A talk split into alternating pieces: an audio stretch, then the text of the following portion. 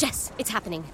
Whoa, Tina, what are you doing in my car? Space is here now. No closet will be left behind. Did you say closet? Yes, the Container Store custom closets are up to twenty-five percent off. It doesn't matter the size or shape. Space is coming to them all. You're not serious. Space isn't a joke, Jess. How long do we have? Through October thirteenth. All right, buckle up.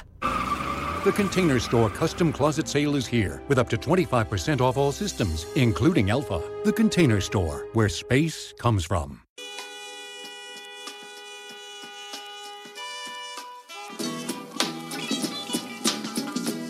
And now for an inside look at college sports with the men in the know, J C and Morgan.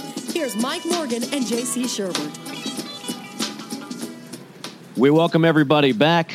It is J C and Morgan, the podcast you love, you anticipate, you desire, and you feel just a little bit better about the world in general after you listen. At least I like to think so. I know J C does as well. Mike Morgan of E S P N S E C Network, J C Sherbert of twenty-four seven Sports, back with you as we will be throughout the off season and, of course, the actual season here on the podcast to talk what you love the most, college football. J C, how are you?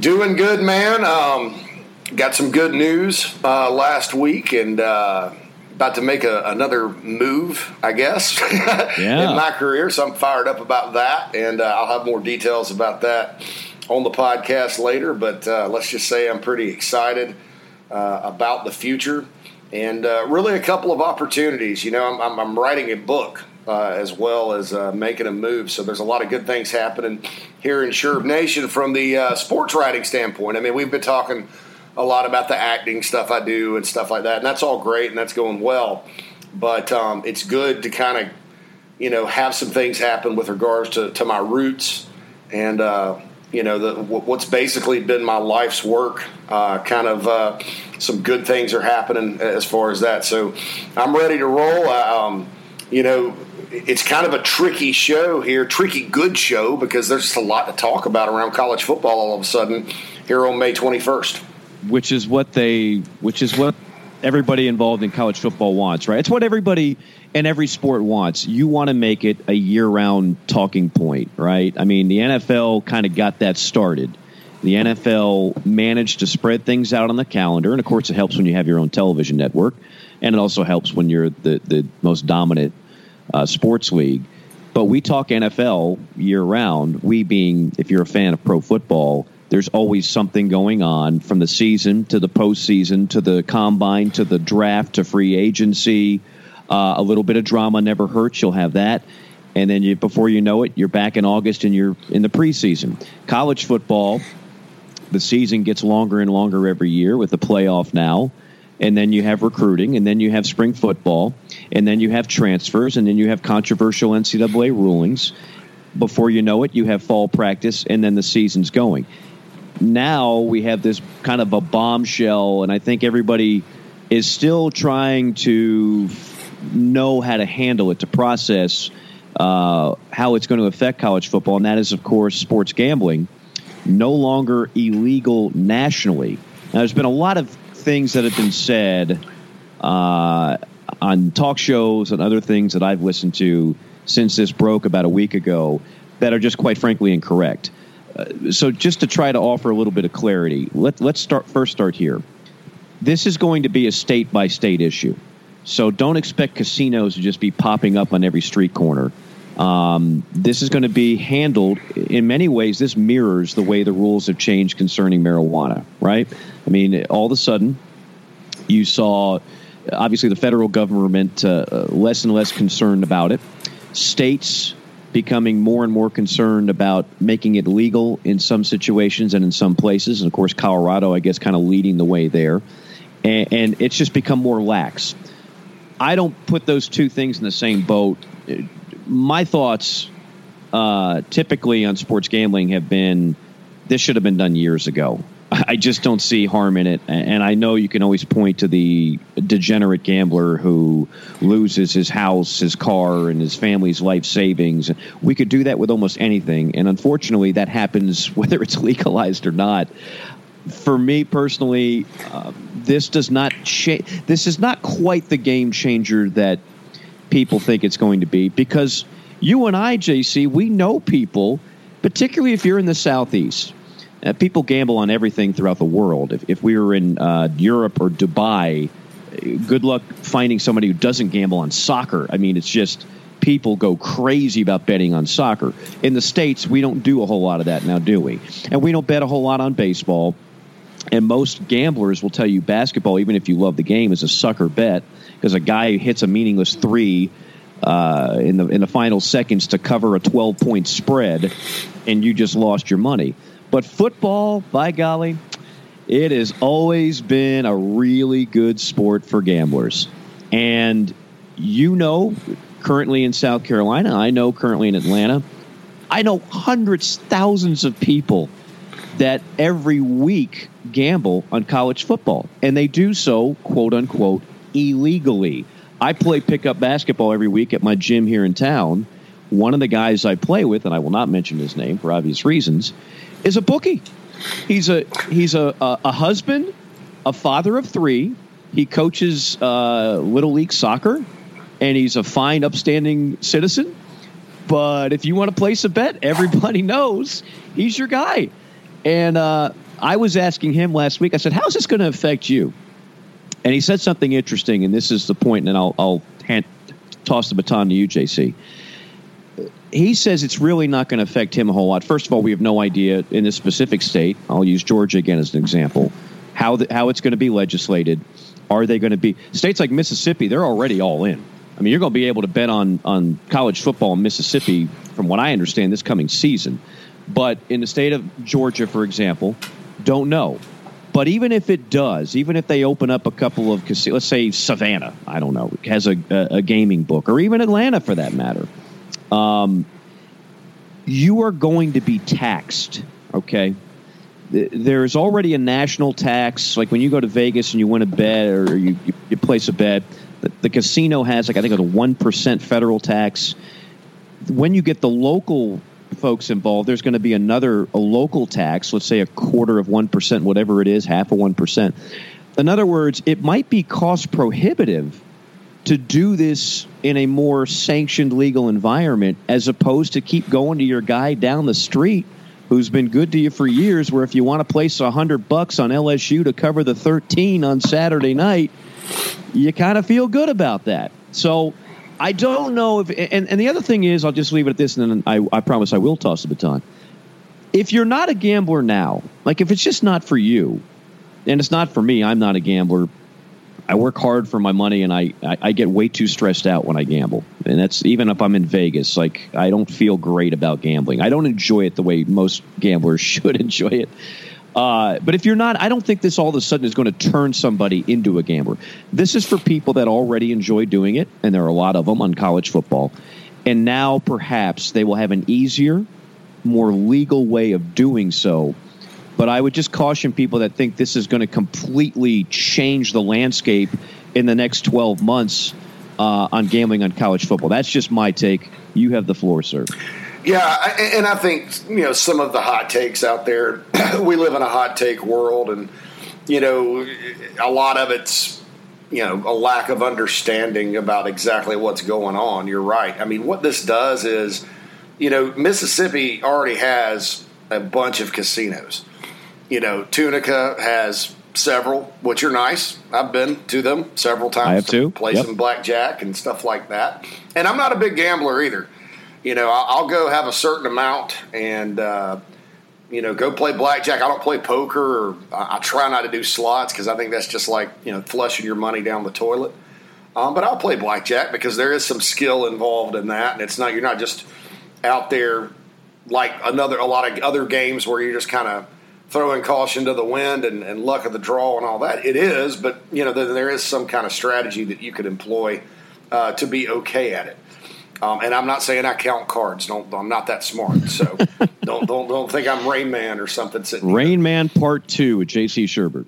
That would that would be an outstanding outstanding movie. Uh, anyway, no, it, it's um, it, it's one of those things where, where where some of the takes are ridiculous. I hear coaches getting asked about it. How does this change your life? All that, and, and it doesn't, because it, it, it, you know, they go through college football programs. and co- big-time athletic programs in general because of some point-shaving stuff that's happened in basketball over the years.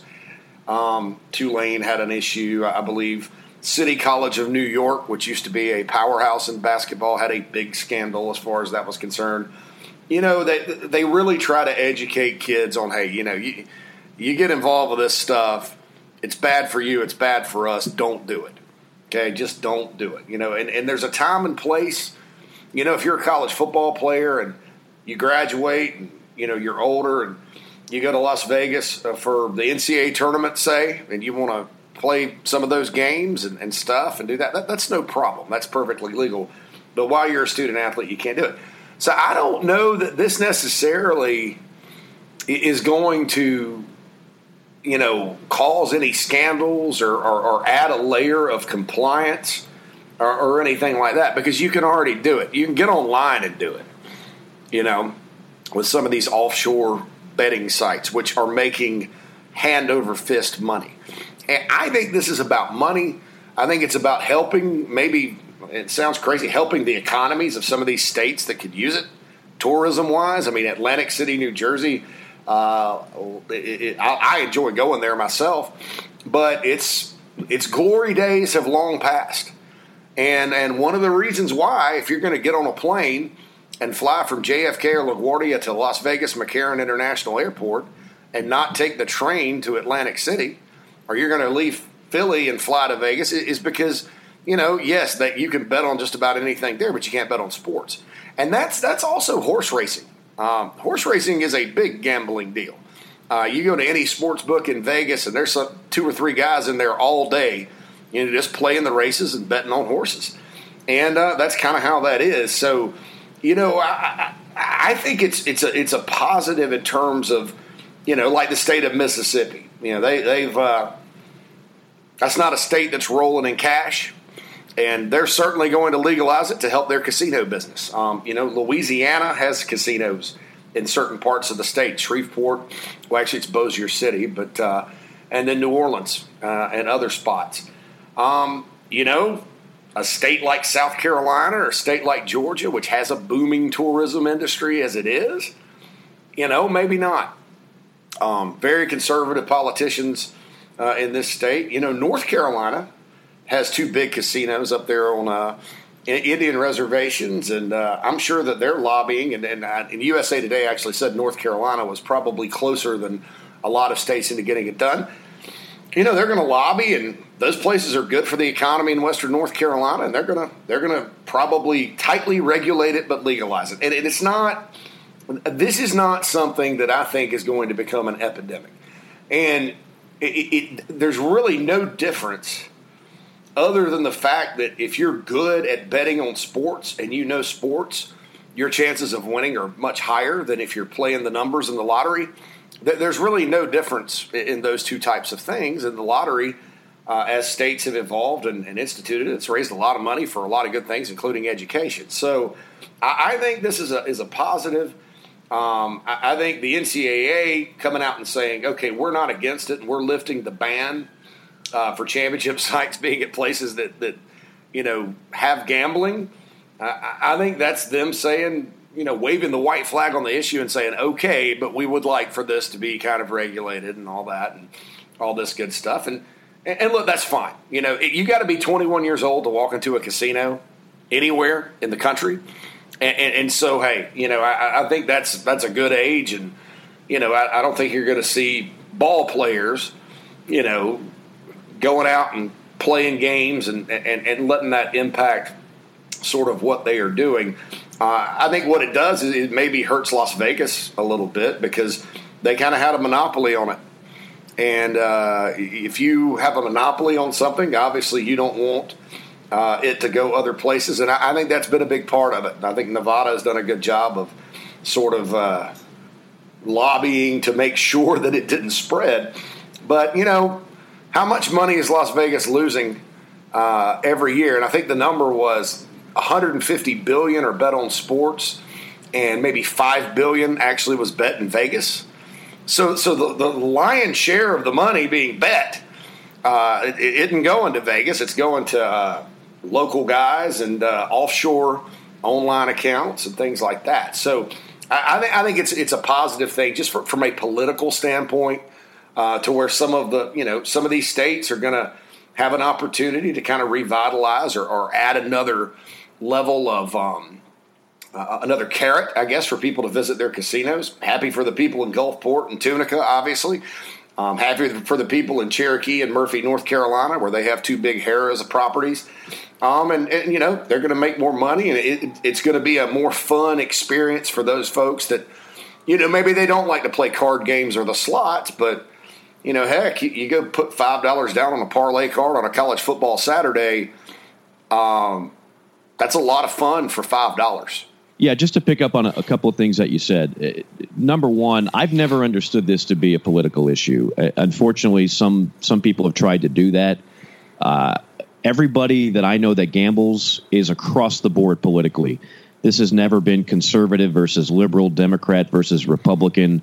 I know several Republicans and hardcore conservatives that are more than happy to drop one hundred bucks on a college football game.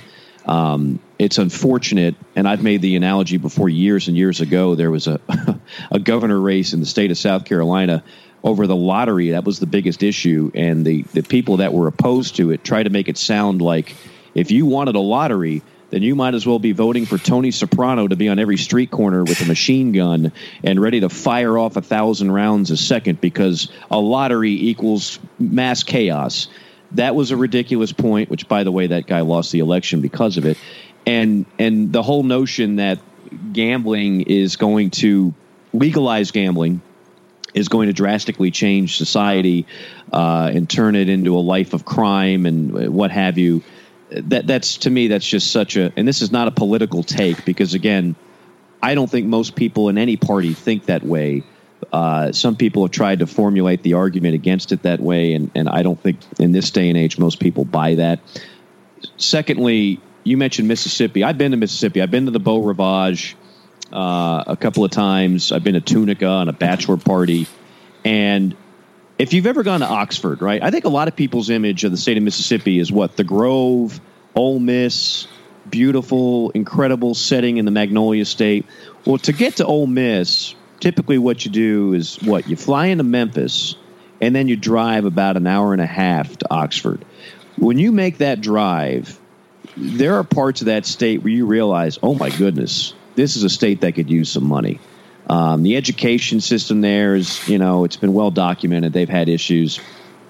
For states like that, if you can get extra income through sports gambling, Uh, all the more power to you, man. I mean, that's the way I feel about it. Uh, and and I think, it, like you said, Mississippi. They some of these states already had, you know, the the the, the missiles were, were pointed at the target, and they had the key ready to turn and, and launch the moment that this this law passed through the Supreme Court, uh, or I guess I should say a previous law was kind of nullified.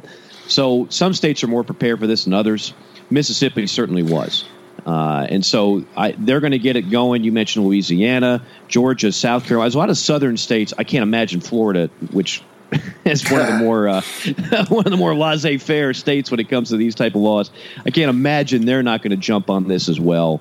Um, look, we're not going to – this is another thing I've heard. You're going to go to a college football game and you're going to place bets at the ticket window, and it, it, that's not happening, okay? Uh, it, it's not going to be anything of the sort. We're not. It's not going to be like going to a horse track. The N F L is going to have a lot more ability to do stuff like that than college football, and I think even the N F L is going to be uh, very cautious about that.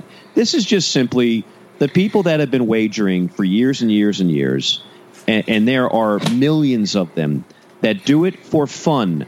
They're not doing it as a source of revenue or income. Uh, obviously, there are a few whales out there that do that. But for the most part, people just do it for fun. If you've noticed, what's the most popular, J C, po- popular pregame show in all sports right now? College Game Day. College Game Day, E S P N, right? Have you noticed the last few years what they've been doing? If you watched College Game Day ten years ago, they I don't even think they were allowed to put a point spread on the on the screen. Now, every game that you see is fonted with, uh, let's say, Virginia Tech at North Carolina, weather, Virginia Tech minus the five and a half. And then you have a guy called the Bear, Chris Felica, who I used to have on my talk show from time to time just to talk gambling. Um, and, and he's become a major part of the show. And E S P N was smart. They realized you, to, to pretend that that's not a big appeal of college football for a lot of people is silly. Okay. To just kind of bury that and put it in the dark is it, it's just not capitalizing on reality. And reality is even people that don't gamble want to know what the point spread is. They want to know what Vegas is saying about the game. They want to know if their team is favored or if they're not favored, and if so, why or why not. So point spreads have been a huge part of college football long before this rule even came into place and long before people even cared about gambling. So I, I just think it's finally uh, catching up with the times, to be honest with you. I think this is – you could make the argument this is ten years too late, but better late than never. Um, I'm, I was happy to see it done. I don't think it's going to have a major impact on the games that we watch every Saturday. I don't think for the alarmists out there, uh, take a chill pill. The, the game that you know and love of college football is not going to be affected by this. Uh, the people that want to do wrong in college football have been doing wrong long before legalized gambling. So I, I don't think that changes a whole lot. The guys that are, you know, trying to buy off players, and you mentioned basketball scandals, they're not worried about if, if gambling's legalized or not. they they got their own racket going on. So, I, if anything, I think it, it could actually bring it in a more uh, conspicuous light where it's harder to do stuff like that, and it's more transparent, and it kind of uh, cleans it up a little bit, for lack of a better term. So I'm happy to see it. Uh, don't think it's going to have a major impact right away, but it, it certainly will have some impact for a lot of folks that have – there's always that – you know, when I was in college, I did some of this. I did some gambling. And you have to go through some bookie. And there's a little bit of a dirty, grimy feeling when you have to do that, because technically, you know, it's not legal. And technically, you're you're you're you're involving yourself with a person who, quite frankly, you don't even want to involve yourself with. But he's the guy who's running the book. So if you want to put fifty down on Nebraska, then that's who you got to deal with. And you hope that if you win, he pays you. Uh, you know, you're not even guaranteed that when you're just dealing with a, a regular person as opposed to something that's sanctioned. I think now you, you get to avoid that. You get to avoid that feeling like you're doing stuff in the closet. And I don't think there's any reason people should have to feel that way if they want to just enjoy what people all over the world enjoy on virtually. And people gamble on everything, always have, always will. Uh, so I'm glad to see it happen. And I will I will just amplify the, the, the previous point one more time. This is not going to dramatically change anything in two thousand eighteen, two thousand nineteen to the point where you have to be concerned about the health of college football. Yeah, no doubt about it. So there is that. We've covered sports gambling, and uh, I already I'm I'm, I'm placing a hundred bucks on uh, Alabama to repeat. Now I don't know. I, I, I, again, I, I used to have, like, you know, when I did a show, we'd call it the Unfab Five Challenge, and we we'd pick five games against the listener, against the spread. And I didn't. I love doing it, and I stood to win, win nothing. It's just fun to do for a lot of folks, and will continue to be. All right, now off the. Uh, Off the gambling subject, as you mentioned at the top, there's a lot of things going on in college football. I wanted to mention this real quick to our our uh, our boy there in Knoxville, Jeremy Pruitt. You know, by now, uh, Tennessee fans finally can just at least rest easy that the debacle that was that coaching search is over. The residue of that is over. They got a guy who has the potential to be a great hire. As I've said before, Jeremy Pruitt, to me, when I look at his resume, it's very similar to what, say, a Will Muschamp was when he got the Florida job. And it could work one of two ways. It could be Will Muschamp one point oh, which did not work at Florida, or Will Muschamp two point oh, which is working quite well at South Carolina. We just don't know. But I think most people, even if that wasn't your first choice, even if you wanted Chip Kelly or what have you, a bigger name, you're not going to sit there and go, this is an embarrassing hire. This is not Derek Dooley. And for that matter, it's not even Butch Jones. It's it's a solid hire with a guy that's a great recruiter, with a guy that has a background in this region of the country. And already he's kind of, if you've noticed, he's in the headlines a lot.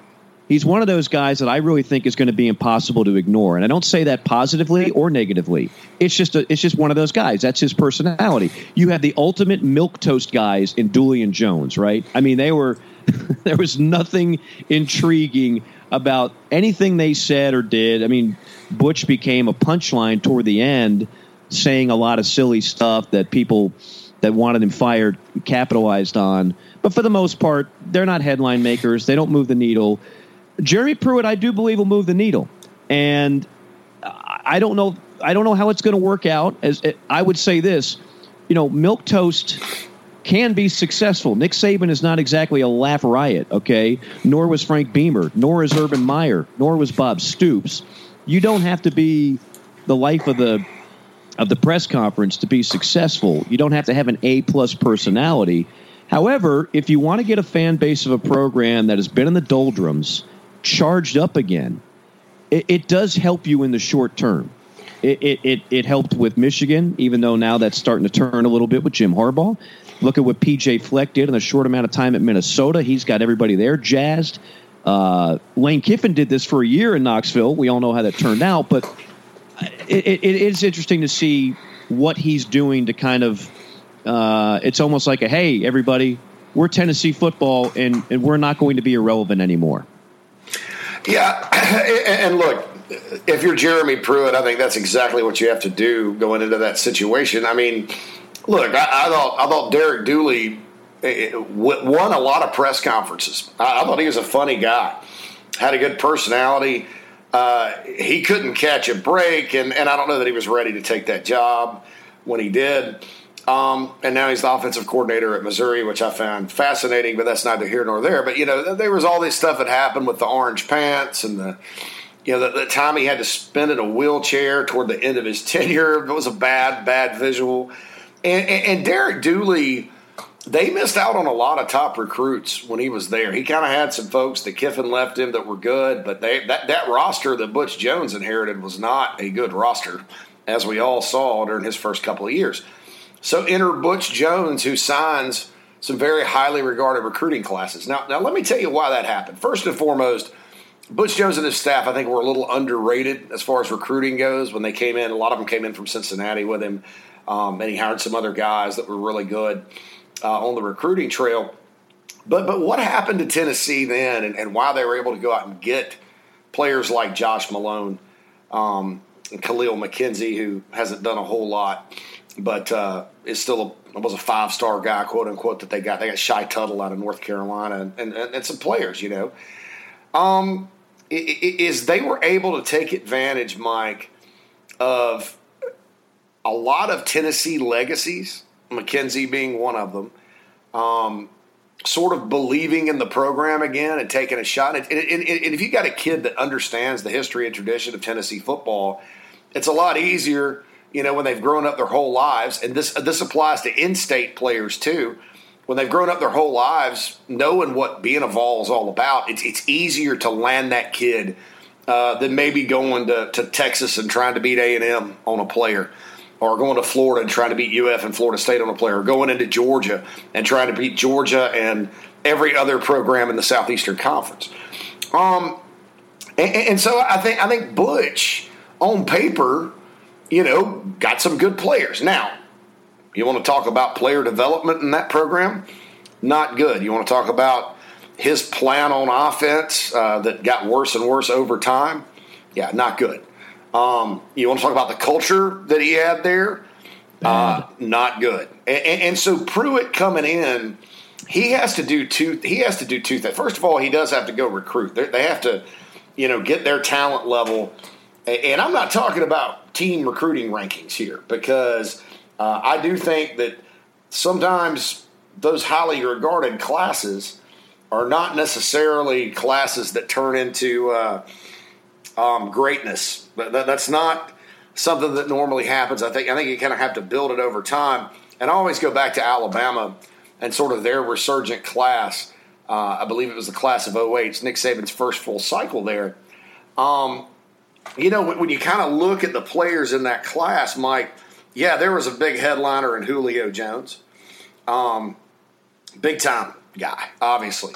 But the, the Mark Barrons and the Dante Hightowers of the world, um, those guys were, were top two fifty players, but they weren't necessarily your five stars, and they ended up being five stars. And the culture that Nick Saban established and, and the the the, the I guess the inner workings of Alabama football, you know, facilitated a maximization process there with that class, and it happened quicker than anybody could imagine. Mark Ingram, by the way, was a high three-star guy. He comes in and, wow, you know. Um, and, and so I don't know I don't know necessarily that it's about, you know, their recruiting rankings at Tennessee so much as it is getting guys who are talented who also can help establish a culture. Um, and, and I think you mentioned Will Muschamp earlier. I think that's one of the things he struggled with at Florida mm-hmm. because he, he got a culture that wasn't necessarily healthy when Urban Meyer left. And they had a lot of really talented players, but he kind of had to recruit some other guys, you know, like a like a Dante Fowler, for example, like a Sharif Floyd, for example, um, guys that were very, very talented, but also who kind of were the types of guys. And, and you hear this term, um, I don't remember which coach said it, but it was a coach. He called a, called a player an O K G, he our kind of guy. Hmm. And, and I think that's what Tennessee, you know, has to do. And, and, and so far, you know, they've got eight commits. Um, Lakia Henry, the number one junior college linebacker in the country from Dodge City, Kansas. I think he's a guy that can come in and help immediately. Uh, Jackson Lampley from Montgomery Bell in Ten- Nashville, Tennessee, is a legacy player. His dad, I think, blocked for Peyton Manning. Um, it was a guy that maybe wasn't going to go be a Vol until Pruitt got there.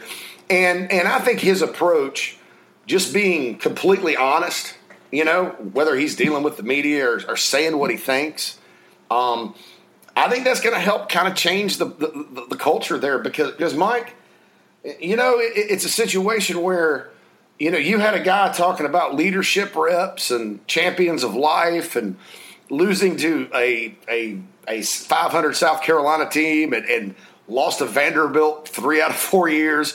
I mean, th- th- those types of things are unacceptable at Tennessee. I, I know every Tennessee fan wants to beat Alabama again at some point, and, and I know that's the goal.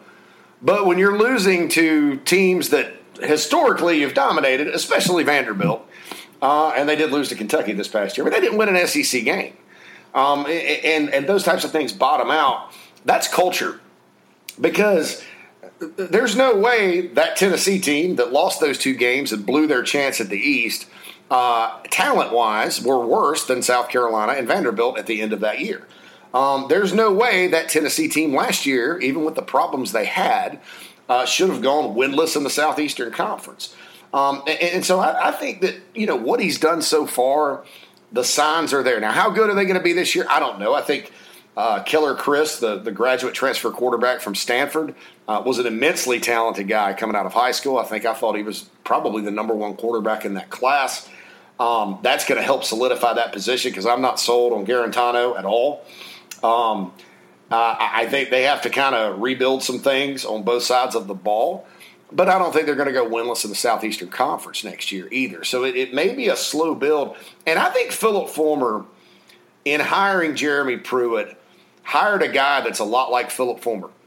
You know, Jeremy Pruitt, everything I've ever heard about him is ambitious. And I remember when he was the D-backs coach at Hoover High School in Alabama, and, and that was – That was two thousand four-ish, two thousand five-ish, you know. Um, he's ambitious. He is an excellent recruiter as far as getting out and getting the job done. Um, you have to think he can evaluate talent pretty well because you look at some of the great players he recruited at Georgia that ended up being very good in the secondary. Obviously at Alabama they had no shortage of good secondary players. Got Jalen Ramsey out of the state of Tennessee when he was at Florida State. Um, you know, so so I think that, you know, regardless of the star ratings necessarily that these guys have when they come to Tennessee, I think you could maybe have more faith in the evaluation process. And all of this, you know, getting back to kind of his personality and, and staying in, in the news and, and making headlines and stuff, uh, all of this kind of trickles down from that. Because in recruiting, a lot of times, you know, you're recruiting guys with, you know, twenty offers and, and a load of options and, and all that. So you have to stand out a little bit. Not necessarily to get them, Mike, not necessarily to get the, the pen to paper, because that's based on relationships. Uh, it's comfort level, first and foremost, that's facilitated by your relationship. And lots of things can affect comfort level, but relationships are number one. And the issue is, when you've struggled for as long as Tennessee has, you have to have an opening to develop those relationships and to get that prospect to comfort level. And one of the ways you do it is by staying in the news and staying staying relevant and popular. That's and I think that's exactly his M O, is to to stay in the news, stay relevant. Um, that's something that Butch Jones and Derek Dooley were were not going to do.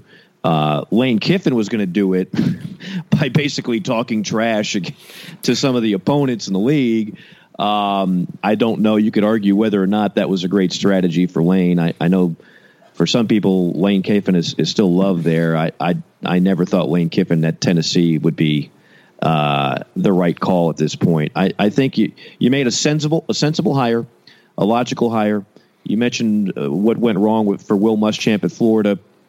And, and everything you said was spot on. The other thing I would add is he put a lot of eggs in the basket of one Jeff Driscoll, and Jeff Driscoll was not ready for the big time at a school like Florida. Now, later he went to La Tech and did great and actually uh, signed a pro contract. So obviously the ability was there, but he wasn't ready for ninety thousand fans at the Swamp. That that can get to some folks. Uh, if if there's going to be immediate success at Tennessee, just like any other program, he's got to find a quarterback. All that other stuff is is great up until the point you can't throw the ball on third down and make plays in the Southeastern Conference, and then you're gonna. It's gonna be a long year, so that'll still be a, a huge a deal as well. But uh, he, he's definitely making noise. He's making headlines. Look, you don't have to do that to be good. I mean, I covered a guy like Jeff Brom at Purdue. Uh, he's not making headlines. He's just looking to win games, and he's doing it. And he's going to be one of the hottest coaching names at the end of this year. But then there's P J Fleck, who does make a ton of noise and also backs it up. So you can, you can win both ways. This whole thing about the personality has to be a certain way to be successful as a college football coach. I don't buy it. I just think there's different ways to skin a cat, and we'll see how it works for Jeremy Pruitt at Tennessee. Um, there are some other guys that are, are, are making noise. You picked up on something that's been going on, I think kind of quietly, just because – wasn't that long ago James Franklin was on the hot seat. It was, wasn't that long ago where Penn State was like, we're not feeling this guy. Okay, O'Brien, we, we were feeling it. Uh, somebody else, we might be feeling it. But James Franklin, uh, he did some great things at Vanderbilt, but we're not feeling it. And then all of a sudden we went from that to a guy that is playing for not just Big Ten championships, but for the ability, at least, to, to get in that playoff and, and be a national championship contender. Of course, they had the best running back in all of college football last year in Saquon Barkley, who's kind of an interesting story how he got there in the first place. But uh, Penn State is a program that clearly is making some headlines in the offseason. Yeah, uh, you know, you, you look at Penn State, and, and look, this has been building for a while under Franklin. Um, I, I think people just needed to be a little bit patient. You know, Bill O'Brien's a guy that, you know, I, I think he's a heck of an X's and O's game day football coach. I, I think that he sort of got, you know, them back to decent and competitive by just coaching his butt off. And they had Christian Hackenberg there, who obviously was kind of up and down. Uh, I think what James Franklin did with changing his offense. And, of course, uh, Joe Moorhead is now the head coach at Mississippi State, but they're going to continue to run his system. Um, and then Trace McSorley obviously has surpassed any expectations. I always thought that he'd be a good player, but didn't think he'd be this good. And you got Saquon Barkley and all that.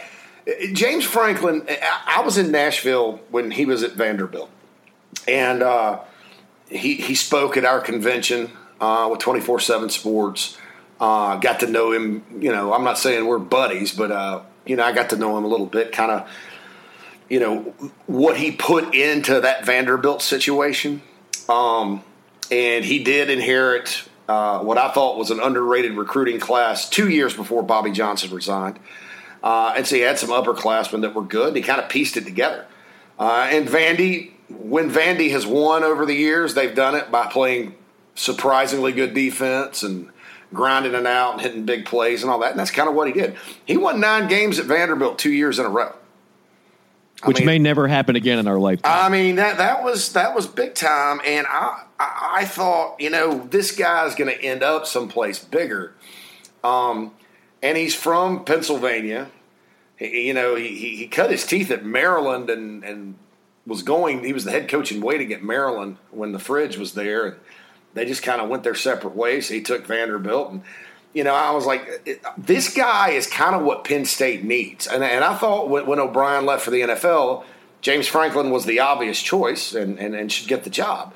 Because, you know, O'Brien did a great job there, kind of righting the ship, you know, keeping it from sinking, got some recruits here and there, that type of thing. But I was like, at this point, when you look at Penn State football, you know, and like we talked about Jeremy Pruitt sort of staying in the headlines and, and changing a culture, um, you know, I, I, I don't think oh, they were very popular, uh, especially with Urban Meyer going to Ohio State. You know, that, that makes things tough. That division is brutal. You have Michigan to deal with. You have Michigan State that's on a, you know, with the exception of one season, that's been on a tear. Uh, and they, that that pro- program's solid as a rock. Um, you know, so, so so you look at that, and, and if you're Penn State, you know, how you've successfully done it over the years is you've landed talent out of Pennsylvania. You've been a big choice for players in New Jersey, which is a loaded state every year. And you've gone down into Maryland and uh, the D C area and, and gotten guys. Uh, and, and it's worked. You know, that's that's how Joe Paterno did it. They occasionally get a guy or two out of the South and guy or two out of the West, but, you know, it was New Jersey, Pennsylvania, that kind of thing. The Northeast, uh, where there are enough players to compete for a national championship year in and year out, that was kind of their M O. Well, Franklin's done that. I mean, Saquon Barkley was committed to Rutgers mm-hmm. um, early, Eastern P A kid. There were three backs in Pennsylvania that year. He was one of them. Um, I think most people thought he was probably three out of three. Uh, he was good, but, you know. Why? Nobody, what was he lacking? No, nobody expected. Well, he, he was just kind of an under-the-radar guy that was, I, I think he was maybe at a small school. Um, and the other kid, Adams, who I think went to Notre Dame, was a little longer, had a little bit, you know, he was like a six two, one ninety-five guy, which always isn't good for a running back, but, you know, he, he kind of had quicker feet and all that. And I'm just talking about that on film. Obviously, we were wrong about that because Saquon Barkley is not only a good player, he's a great one and one of the best backs, I think, in the last ten years in college football. But, you know, going and getting guys like that, um, and then James Franklin has such a dynamic personality. You know, when you hear him speak, you get inspired. Um, and that's a lot different than Bill O'Brien or Joe Paterno. And, and I think this is what this program needed, um, you know, that they continue to sign top ten recruiting classes. Uh, they got a high four-star back out of uh, Stafford, Virginia, and Devin Ford the other day. Big offensive lineman and Caden Wallace. I mean, you know, you, you kind of look at the guys they're getting, and then you look at the guys they have gotten and all that, and, and they're rolling right now. And, and look, they were a, a contender last year. They were a contender the year before, and I think they'll be a contender this season. So credit James Franklin with bringing them back. And, and I, I, I am not surprised that initially, there were struggles, and I'm not surprised that uh, he could be the mayor of State College right now either. I think that um, that was kind of going to happen because I don't know that Bill O'Brien completely rebuilt that thing during the time he was there. Um, so, so there was there there was work to be done, but credit James Franklin with doing it. And, and man, I think uh, you know Penn State's back, and, and and I'm happy for that fan base because there are a lot of great people that pull for Penn State, and just think that. Um, You know, moving forward, uh, Penn State's going to be here for a while as long as they continue to do what they're doing. Yeah, you know, college football has always been, this is not anything new, a a, a sport of the haves and the have-nots. Penn State has been a have for a long, long time, and Mark Emmert and the N C double A, in lieu of the whole Sandusky debacle, did everything they could to cripple Penn State as long as they possibly could. Uh, some of those sanctions were overturned, as we know now. But at the end of the day, Penn State is back. And that that cloud that was over that program for a while, um, it really is somewhat amazing how quickly they've been able to get back. But it goes back to, to again, my theory of if you're a have in college football, you you could make a bad coaching hire and have a dip. You could have a, a scandal uh, like Penn State certainly did, one of the biggest of our time, and you're going to have a dip. But if you're a true have, you're going to be back, right? I mean, look at the top teams we're talking about every year in college football. And, of course, Clemson has re-entered that ring uh, under Dabo Swinney. But it, it, we're, we're talking about the same, essentially, what, fifteen programs every year? This is not like basketball or baseball. College football is the same hierarchy for the most part that it's been for, what, twenty years, thirty years, take your pick. I mean, we're still talking about Alabama, um, Southern Cal, you know, eventually Texas, I believe, will be back in that conversation. Florida, Florida State, you know, it, it, I think Florida will be back at some point. Florida State is. Georgia. Georgia never really left the ring.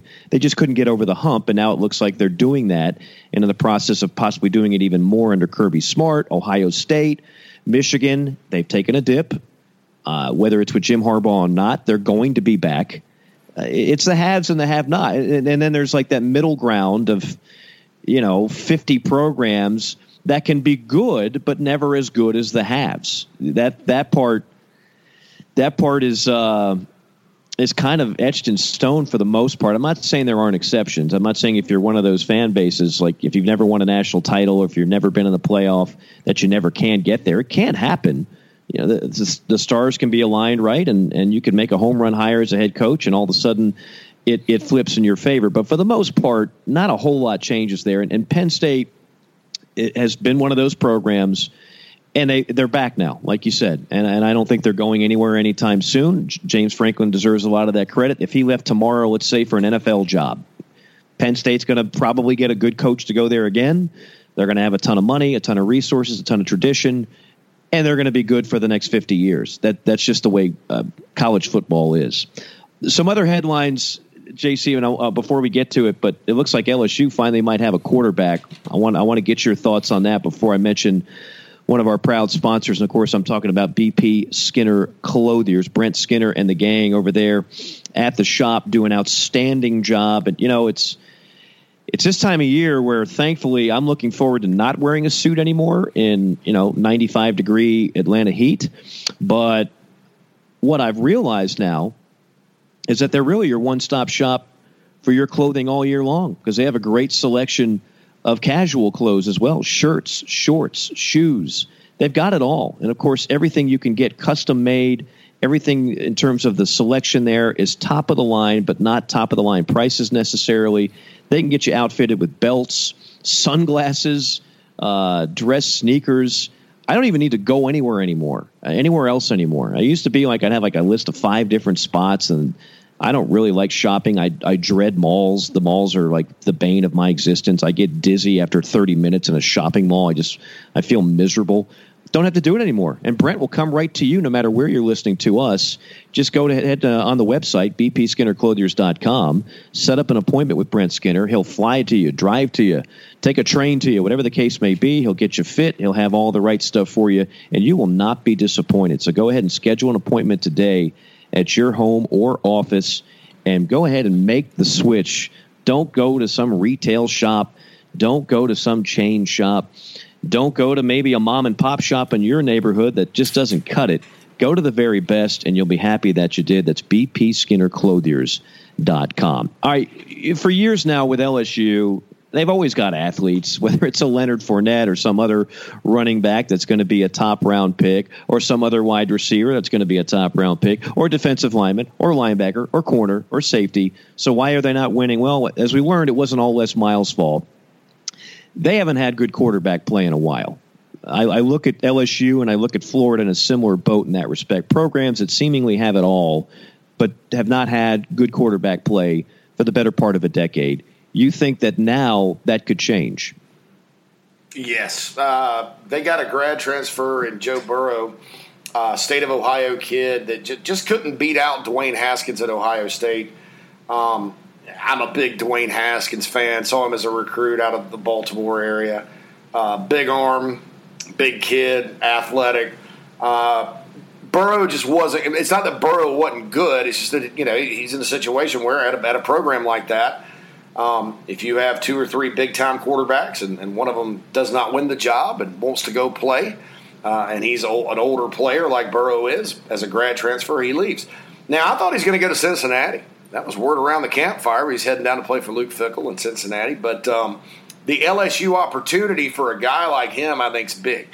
Now, this is not to say that Miles Brennan couldn't have surprised us all and, and been good uh in the scheme of their offense this year. I think that uh, L S U, if you're the quarterback, I think Danny Etling, by the time all was said and done, you know, was not horrible.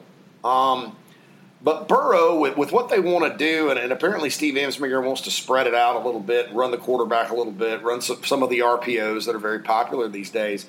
You know, Joe Burrow is good because he can run a little bit, got a good arm. He's a smart quarterback, heady guy, um, great athlete, in my opinion. I mean, this is a guy that it, it immediately improves the quarterback room, which needed to be improved. And I think answers a big question, you know, provided he can win the job. You've got to come into a new situation. You've got to learn the offense.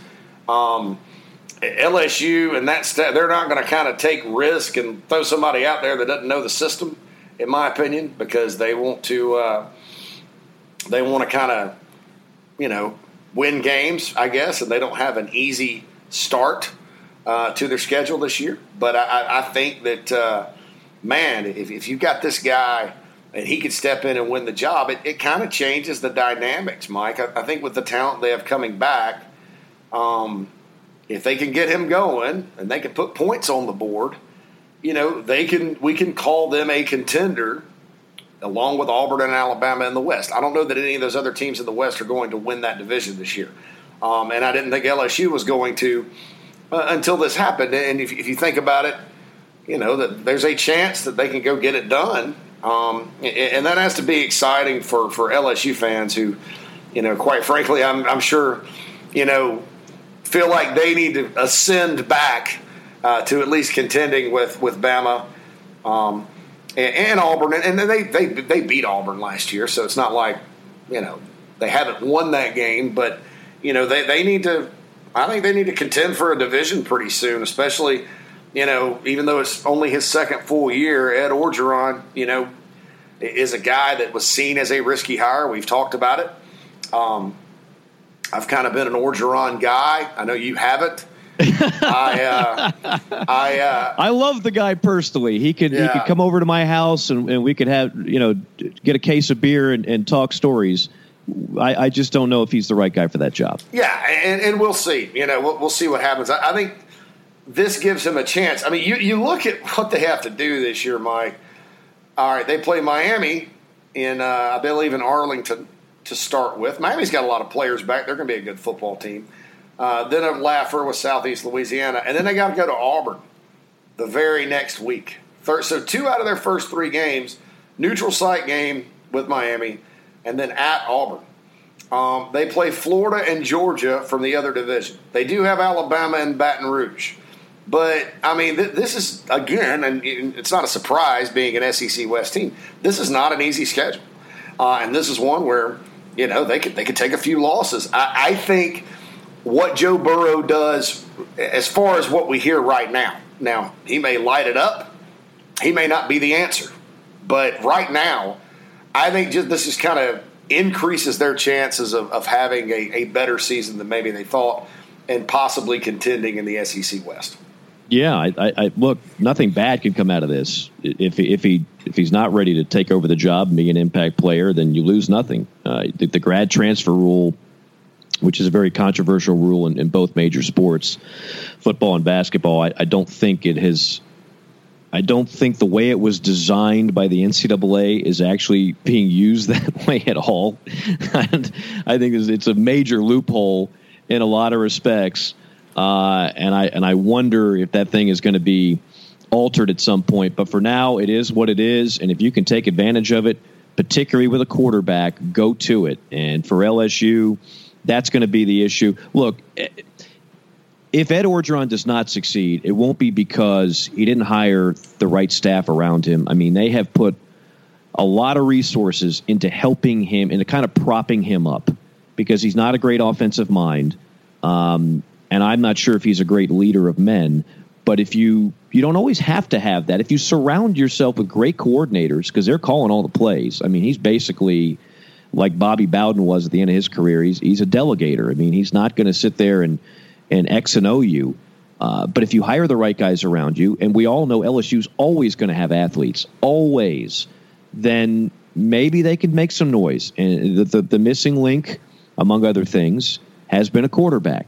And look, even even without great quarterbacking play, they are able to, to play for some championships now, going back to Saban and, and Les Miles, who I guess Les Miles all of a sudden doesn't look so bad, right? Mm. Um, but I, I, I'm certainly with you on there's a lot of potential losses on that schedule in the toughest division in college football.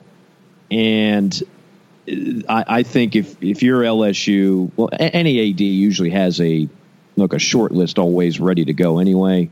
I think that short list is, it, it's not buried in a pile of papers on, on Aliva's desk. I think it's, it's near the top. And the, the, this is one of those situations. If it did go bad in a hurry, I don't think they'd even wait till the end of the year. But uh, if it, if it's just a good year in Baton Rouge, I don't know if that's good enough to keep Coach O around, because the expectation level is so high there. Maybe unfairly so, but it's so high. Just ask Les Miles. Winning nine, ten games a year is not good enough. Losing Alabama every year is certainly not good enough. Uh, so I, I think that's going to be a very turbulent and interesting year in Baton Rouge. If I were doing like a Hard Knocks of college football, where I could follow a team all season long instead of just the preseason, uh, to me the most intriguing situation in the Southeastern Conference this year could could be in Baton Rouge. Uh, I, I think that has a chance to be explosive very, very quickly, uh, for sure. Um, before we get into a, uh, a little piece from our, our friends over there at Saturday Down South, pretty good college football website. Any other headlines that struck you before we kind of wrap things up with that? Yeah, I'll mention this very briefly. Clemson's had two transfers uh, this past week. One is sort of unprecedented. Five-star defensive tackle Josh Bell, who had just gotten there and gone through spring ball. He's going to transfer, give it an unconditional release, and he's probably going to go to South Carolina, which is way different than uh, I don't. Yeah. I don't know that there's been a whole lot of transfers between those two schools. Um, you know, wanted to be closer to home, has some family situation, stuff like that.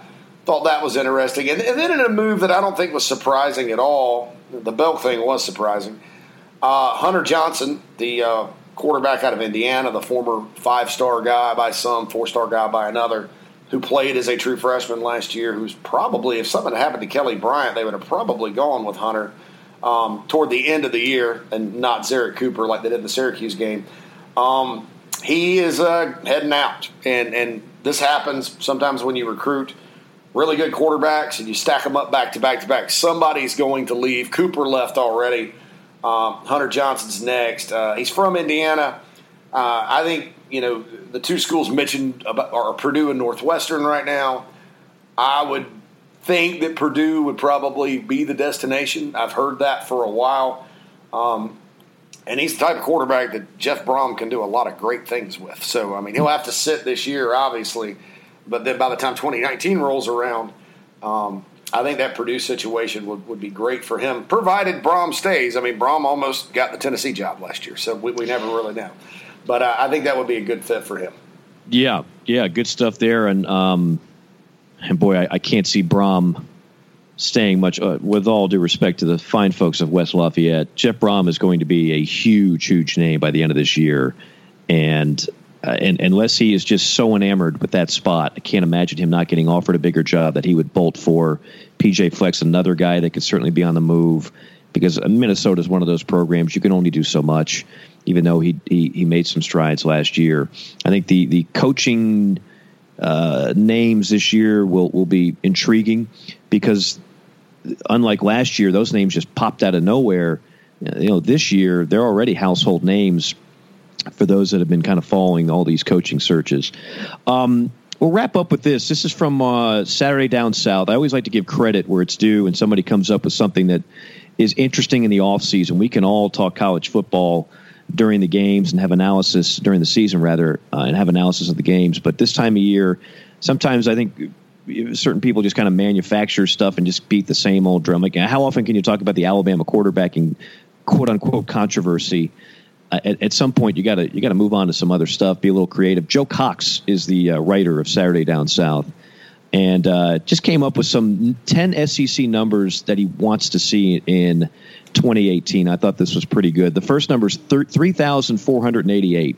He says that's the one that's one more than the Alabama record for passing yards in a season held by one Blake Sims. Blake and, and the historic tradition of Alabama football and all the great quarterbacks that have come through, Blake Sims is your record holder. Um, He goes on to say, given what we all saw from Tua last year, if he can stay healthy, there's no reason to believe he can't uh, break that record. I would certainly go along with that. And even though Lane Kiffin's gone, Nick Saban has gotten off that ultra conservative playbook that every offensive coordinator had to play by those rules for much of his first successful period at Alabama. Since then, uh, he's kind of taken the shackles off a bit of his O Cs and let them be a little more dynamic. And so, yeah, I, if Tua stays upright and he remains the guy, then there's no reason why he couldn't throw for at least thirty-five hundred. Yeah, I, I think so. And, and, you know, one of the things that gets lost is Alabama's recruited so well at wide receiver, and a lot of those receivers that made the plays in the championship game, and including the game winner, they're freshmen as well. So he's got a lot of targets to throw to. They're against Stack at running back. Um, because he can run a little bit, of course, Blake Sims could run too. So, you know, we'll see kind of how it, it plays out. Um, you know, maybe he doesn't get the opportunity, but I, I, I you know, will it happen this year? Not sure. They're loaded, and anytime you have a loaded team, Mike, sometimes you don't get the big statistical records um, like you do in a year where maybe you're just depending on the Q B to do it. But is he capable? Certainly, and um, I'm very, looking very much looking forward to seeing how he plays this season. To to that uh, same program, here's one that snuck up on me. Joe brings up the number three. Damian Harris is probably not quite going to end up as Alabama's all-time leading rusher. He needs one thousand three hundred ninety-seven yards to do so. But if he replicates his performance of the past two years, he will become the first tied back to rush for one thousand yards in three seasons. Does he do it? Ooh, that's kind of a tough one because I think they have a lot of good backs, and they're smart about it. They don't they don't really have a workhorse. And, and not that they have the last few years either. I mean, it, it's not – that's not a deal where, you know, Alabama necessarily uh, doesn't rotate their backs. We all remember the championship game as well, and uh, a freshman from the state of California came off the bench and did some good things in that one, certainly at running back. So, I, you know, uh, looking at it for, from the standpoint of um, – will he or won't he? I, and I'll say this, too. The, the older players for Nick Saban normally get their opportunity. Um, I'm, I'm going to say he does.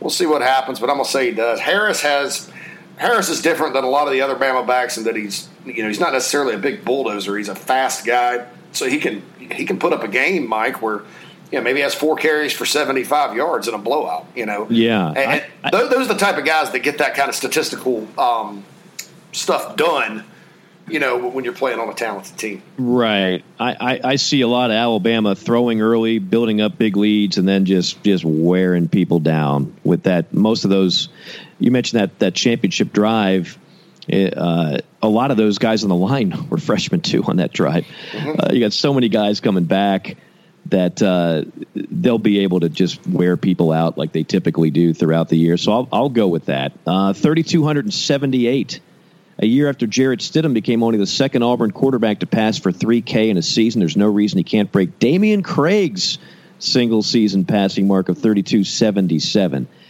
I think this one's a slam dunk. I, I think Stidham's got a chance to put up really gaudy numbers this year. I'd be shocked if he didn't break that record.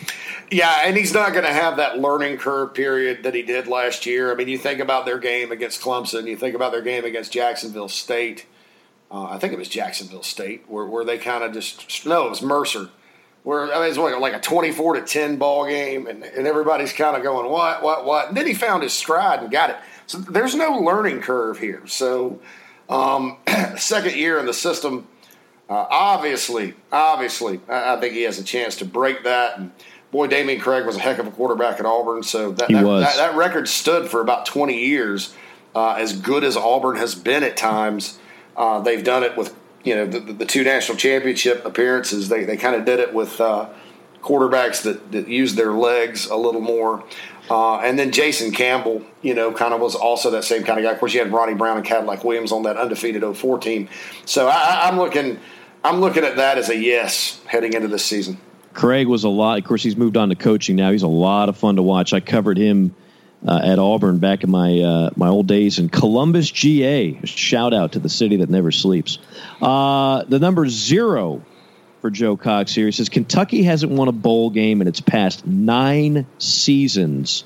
The team would love to change that number this year. Uh, it's by far and away the longest drought in the conference. I think a lot of people would have said, well, what about Vanderbilt? No, Vanderbilt actually won one a few years ago. A bowl win is not the only thing on Mark Stoops' radar, but it would help his long-term job security. A lot of people fell in love with Kentucky last year. It did not exactly go according to plan. I think the, the, the breakthrough year that they were hoping for last year didn't exactly happen. Does it happen this year? Do they actually win a bowl game in twenty eighteen? I'm going to say I don't think they will, because um, I don't know that they're going to get to a bowl game this season. Ooh. I uh, I, I kind of, you know, they they do have fifteen starters back, offense and defense. They do have questions at quarterback. Um, I know they're going to have a good running game, um, and defensively they should be better. But, I mean, look, this is a team that, you know, the, the, the two years ago in twenty sixteen, they got off to a rough start and then turned it around at the end. But the other years have featured kind of them fading a bit at the end. You know, so we'll see. And a lot of times, Mike, it depends. I mean, all right, let's say you go to the Independence Bowl and the A C C doesn't have enough bowl teams to fill the slot, so you end up playing a team from Conference U S A or something like that. Obviously, you're going to have a great shot at winning. You know, if you're Kentucky, um, if you go and play somebody else, maybe not. But I, I'm gonna, I'm gonna say I, I've got a lot of questions about Kentucky this year. That may not be fair. I know they've beaten South Carolina four straight years. um, you know, that's that's something that I think everybody in Columbia thinks should change soon. But they got to go to right. Lex, Lexington this season, so we'll see. But I, I just, you know, I, I don't know. Sometimes your breakthrough year happens the year after you think it is. Mm-hmm. Yep. But, you know, I, I don't know that I'm looking at it going, man, they're they're a team to watch. Uh, and that may be a good thing because everybody was talking about them being a team to watch last year and things didn't work out. So we'll see ultimately what yeah, happens. They lose Steven Johnson at quarterback. So there are, as you mentioned, quarterback questions. I wasn't a huge Steven Johnson guy anyway. I mean, I, I don't know how big a loss that is. He, he had some intangibles, but I think he was a pretty limited quarterback overall. They they do have talent at running back. They do have some talent in that secondary, believe it or not. They got some really like tall, lanky N F L type West, corners. West, yeah, West, West Westry is really good, I think. Yeah, yeah. I mean, you got guys that could actually be playing at the next level there, and we haven't said that about a, about a Kentucky secondary very often. So uh, it, it's possible, you know. It's it's certainly possible. I think they kind of sneak into a bowl game with six wins. You know, they're at a conference schedule minus Louisville is usually pretty weak. So I think they sneak in. It's, and at, at that point, it's like the weaker the bowl game you're in, the weaker the competition. So I'll go ahead and say they break the streak. You heard it here fifteenth. I don't know. Uh, I'll say they sneak into a bowl game and pull off an upset. But uh, that's another number that kind of s- snuck up on me, the fact they haven't won a bowl game in nine years. It hasn't felt that bad in Lexington. It's an interesting number. We'll do just a couple more before we wrap things up. Two to one. Last season, Florida's morbid passing attack was so bad that the Gators ended the season with a one to one touchdown to interception ratio. ten scores, ten picks. That is awful in college football, where a good college quarterback should complete about sixty-five percent. Uh, so many of these passes now are a little dink and dunk. You don't ask them to make reads and throw it into incredibly tight windows. So to have a one to one touchdown interception rate, and, and, and that, at this level is just brutally bad. Uh, So it basically says if Dan Mullen hopes to have any kind of hopes to be any kind of factor in the East, Florida should hope to at least double that stat to a respectable two to one ratio, two to one touchdown to I N T ratio. Let me be the first one to say, as much as I respect Dan Mullen, and I think he is going to turn things around in Gainesville, I don't see that happening that soon. So I'm going to say no on the two to one ratio. Uh, I'm gonna, you know, statistics are, are so different and weird. I, I'm gonna, I'm gonna probably disagree and go yes, but not okay. by not by much because uh, I think whereas you know the the offense McElwain was trying to run there is kind of set up for you know you you throwing interceptions at times. If you make the wrong read, it's a pro style system. Um, I think Frank, I mean Franklin, I think Mullen is going to keep it on the ground enough. Uh, and have a lot of those little tricky rollout touchdown passes they throw in the red zone, uh, to where th- that that number may end up, they may only throw ten touchdown passes again this year, but the interceptions may be more like four, five, two, something like that. You know, mm-hmm. and, and I know we're not dealing with, I mean, we're dealing with a uh, some enigmas uh, down there at that position, and also a, uh, a true freshman that may not be ready. So, yeah, you know, th- th- that obviously could be wrong, but I, I just have a feeling their offense is going to be so different, and it's, they're going to run it a lot more, um, which I think is smart considering their personnel, that, that maybe those numbers are a little different. I don't know. We'll see. I, I, I think an interesting ratio would be how many rushing touchdowns versus passing touchdowns for their quarterbacks Ooh, under Dan Mullen. That would be. I think, yeah, I think you're going to see a lot more running touchdowns than you've seen the last few years in Gainesville. I don't know how many. I just don't have. I haven't seen enough. To me, it's not about the coaching here. This is about this is about the Jimmies and the Joes, and I don't know if they have the Jimmies and the Joes to to to to really clean it up that much in one year. If they do, Dan Mullen can walk away with that Coach of the Year trophy right about now. A couple more. This is an interesting one. seven point six. That was DeAndre Swift's yards per carry last year. Uh, Sony Michel, by the way, averaged seven point nine. DeAndre Swift, for those that don't remember, he was the freshman out of Pennsylvania that kind of got overshadowed because they had the two senior backs, Michel and Chubb. But this dude is lightning in a bottle. Reminds me a little bit of a Kamara type at Tennessee. It was underutilized in Knoxville. I don't think that's going to be the situation in Athens with DeAndre Swift. Give me the over, baby. Ah, I'm gonna I'm gonna go under because I think he's going to get a lot more carries this year, mm-hmm. and uh, that's a tough number to get. I mean, but like you said, Michelle averaged seven point nine.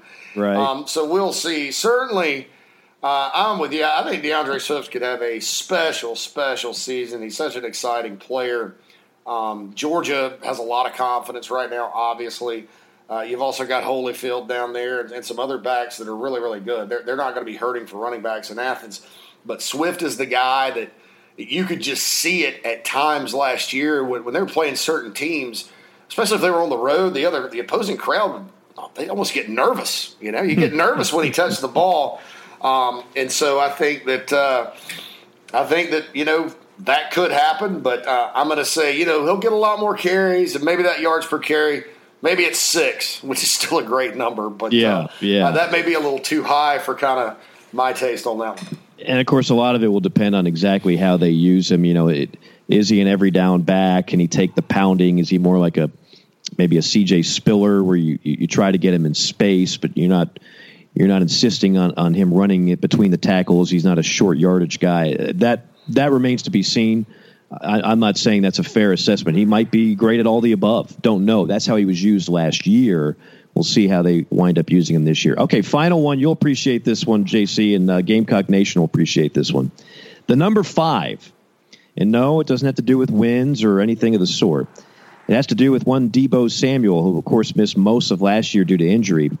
But he'll be back, and in, in his career, Debo Samuel has five receiving touchdowns, seven rushing touchdowns on seventeen carries. He's returned three kickoffs for a touchdown, uh, and don't forget he threw a thirty-three-yard touchdown pass two years ago. So can Coach Will Muschamp figure out a fifth way to get Samuel on the scoreboard? I'm going to say no because I don't think there is a chance in Hades that he ends up being a punt returner next year. or or I don't think he's going to be on a coverage team where he can kind of pick up a fumble and go. Um, so a fake so, field goal, maybe. Yeah, fake field goal, maybe. Yeah, you could do that. But, um, no, nah, Debo needs to stay healthy because I think these numbers yeah. would, would really in, increase. And, you know, shoot, two thousand sixteen, South Carolina had a bunch of freshmen on offense, and That that end-around play that they run with him was probably their best play of the season as far as be, being able to, you know, one of those plays where you're going to score a touchdown more times than you aren't. Uh, so he's got the seven rushing touchdowns and all that. But I, I think, uh, you know, you kind of look for that receiving number if, if he stays healthy the whole year. Uh, you know, the, that number to maybe maybe he'll get five just next season or more. Um, obviously, South Carolina's got some depth at receiver, but uh, – you know, that number's a little surprising given that he is a wide receiver by trade. Um, you know, but when he's been healthy, the Gamecocks have had other red zone threats and things like that. But uh, certainly, you know, will be fascinating to kind of watch him this season. Um, again, got to stay healthy, but um, he was off to such a good start last year, man. You, you kind of think that, you know, that that could continue this year. But I'm going to say, I'm going to say no, he doesn't get a fifth category. But all these numbers, again, if healthy, will increase. I'll say no as well for the reason you mentioned. I mean, I was thinking punt return, but that that is a, a spot where you can easily get a guy hurt, and you just can't afford to get him hurt again. The offense clearly took a step back when he was not in the lineup. Um, when he's healthy, he's one of the most exciting players in the league, if not college football. So uh, I'll say I'll, I'll take the under on that as well. They'll be a, a little bit cautious on how they use Mister Samuel. Man, here we are. Not a game played, not recruiting season. We already covered spring football, and we went over an hour. That's yep. just that's for the love of the game, J C. Absolutely. Yeah, it's always fun to do that. So tell the folks again, if they haven't already figured this out, and we thank the thousands that have, how they can go ahead and subscribe and listen to us for the low, low cost of free each and every week. Yeah, and I want to emphasize that, too, because you say subscribe sometimes, and people are like, well, I don't want to pay any money for it. Well, no, you don't have to. It's, it's all free. You can go to iTunes and get the J C and Morgan podcast. You can go to Google Play. Uh, you can go on the Stitcher app, which is a podcasting app that's uh, really neat if you're a podcast listener, and it's a growing, emerging, what we call an emerging medium. Um, and uh, if you subscribe on iTunes, I know that uh, on my iPhone, uh, whenever there's a new episode, I get a little alert. It says J C and Morgan Podcast has uploaded a new episode, and you can have it right there. Listen to it on your drive to work, home from work, long trips, airplanes, on the treadmill. A lot of people do that. And we certainly, you know, for a man, that that's it. like that's like a woman getting flowers unexpectedly. When you get that notification on your phone that the new podcast has come, that's like when the secretary tells a young lady, hey, we, we've got a dozen roses waiting for you. So I, I like to look at it that way. Oh, yeah. I, I think uh, everyone is in agreement with that one. Uh, all right. So that's going to do it for us until next time. As always, a pleasure. For J C Sherbert, Mike Morgan, saying so long for the J C and Morgan podcast. We'll talk to you again soon. Something extraordinary has happened to Judy Sizemore's closet, making it feel more like a closet. Closet. Closet. An area that once caused claustrophobia now has enough space, space, space to hold all of Judy's striped boatneck sweaters. And Judy Sizemore has a lot of striped, striped, striped boatneck, boatneck sweaters. sweaters. The Container Store Custom Closet Sale is here with up to twenty-five percent off all systems, including Elfa, through October thirteenth. The Container Store, where space comes from. Jess, it's happening. Whoa, Tina, what are you doing in my car? Space is here now. No closet will be left behind. Did you say closet? Yes, the Container Store custom closets are up to twenty-five percent off. It doesn't matter the size or shape. Space is coming to them all. You're not serious. Space isn't a joke, Jess. How long do we have? Through October thirteenth. All right, buckle up. The Container Store Custom Closet Sale is here with up to twenty-five percent off all systems, including Elfa. The Container Store, where space comes from.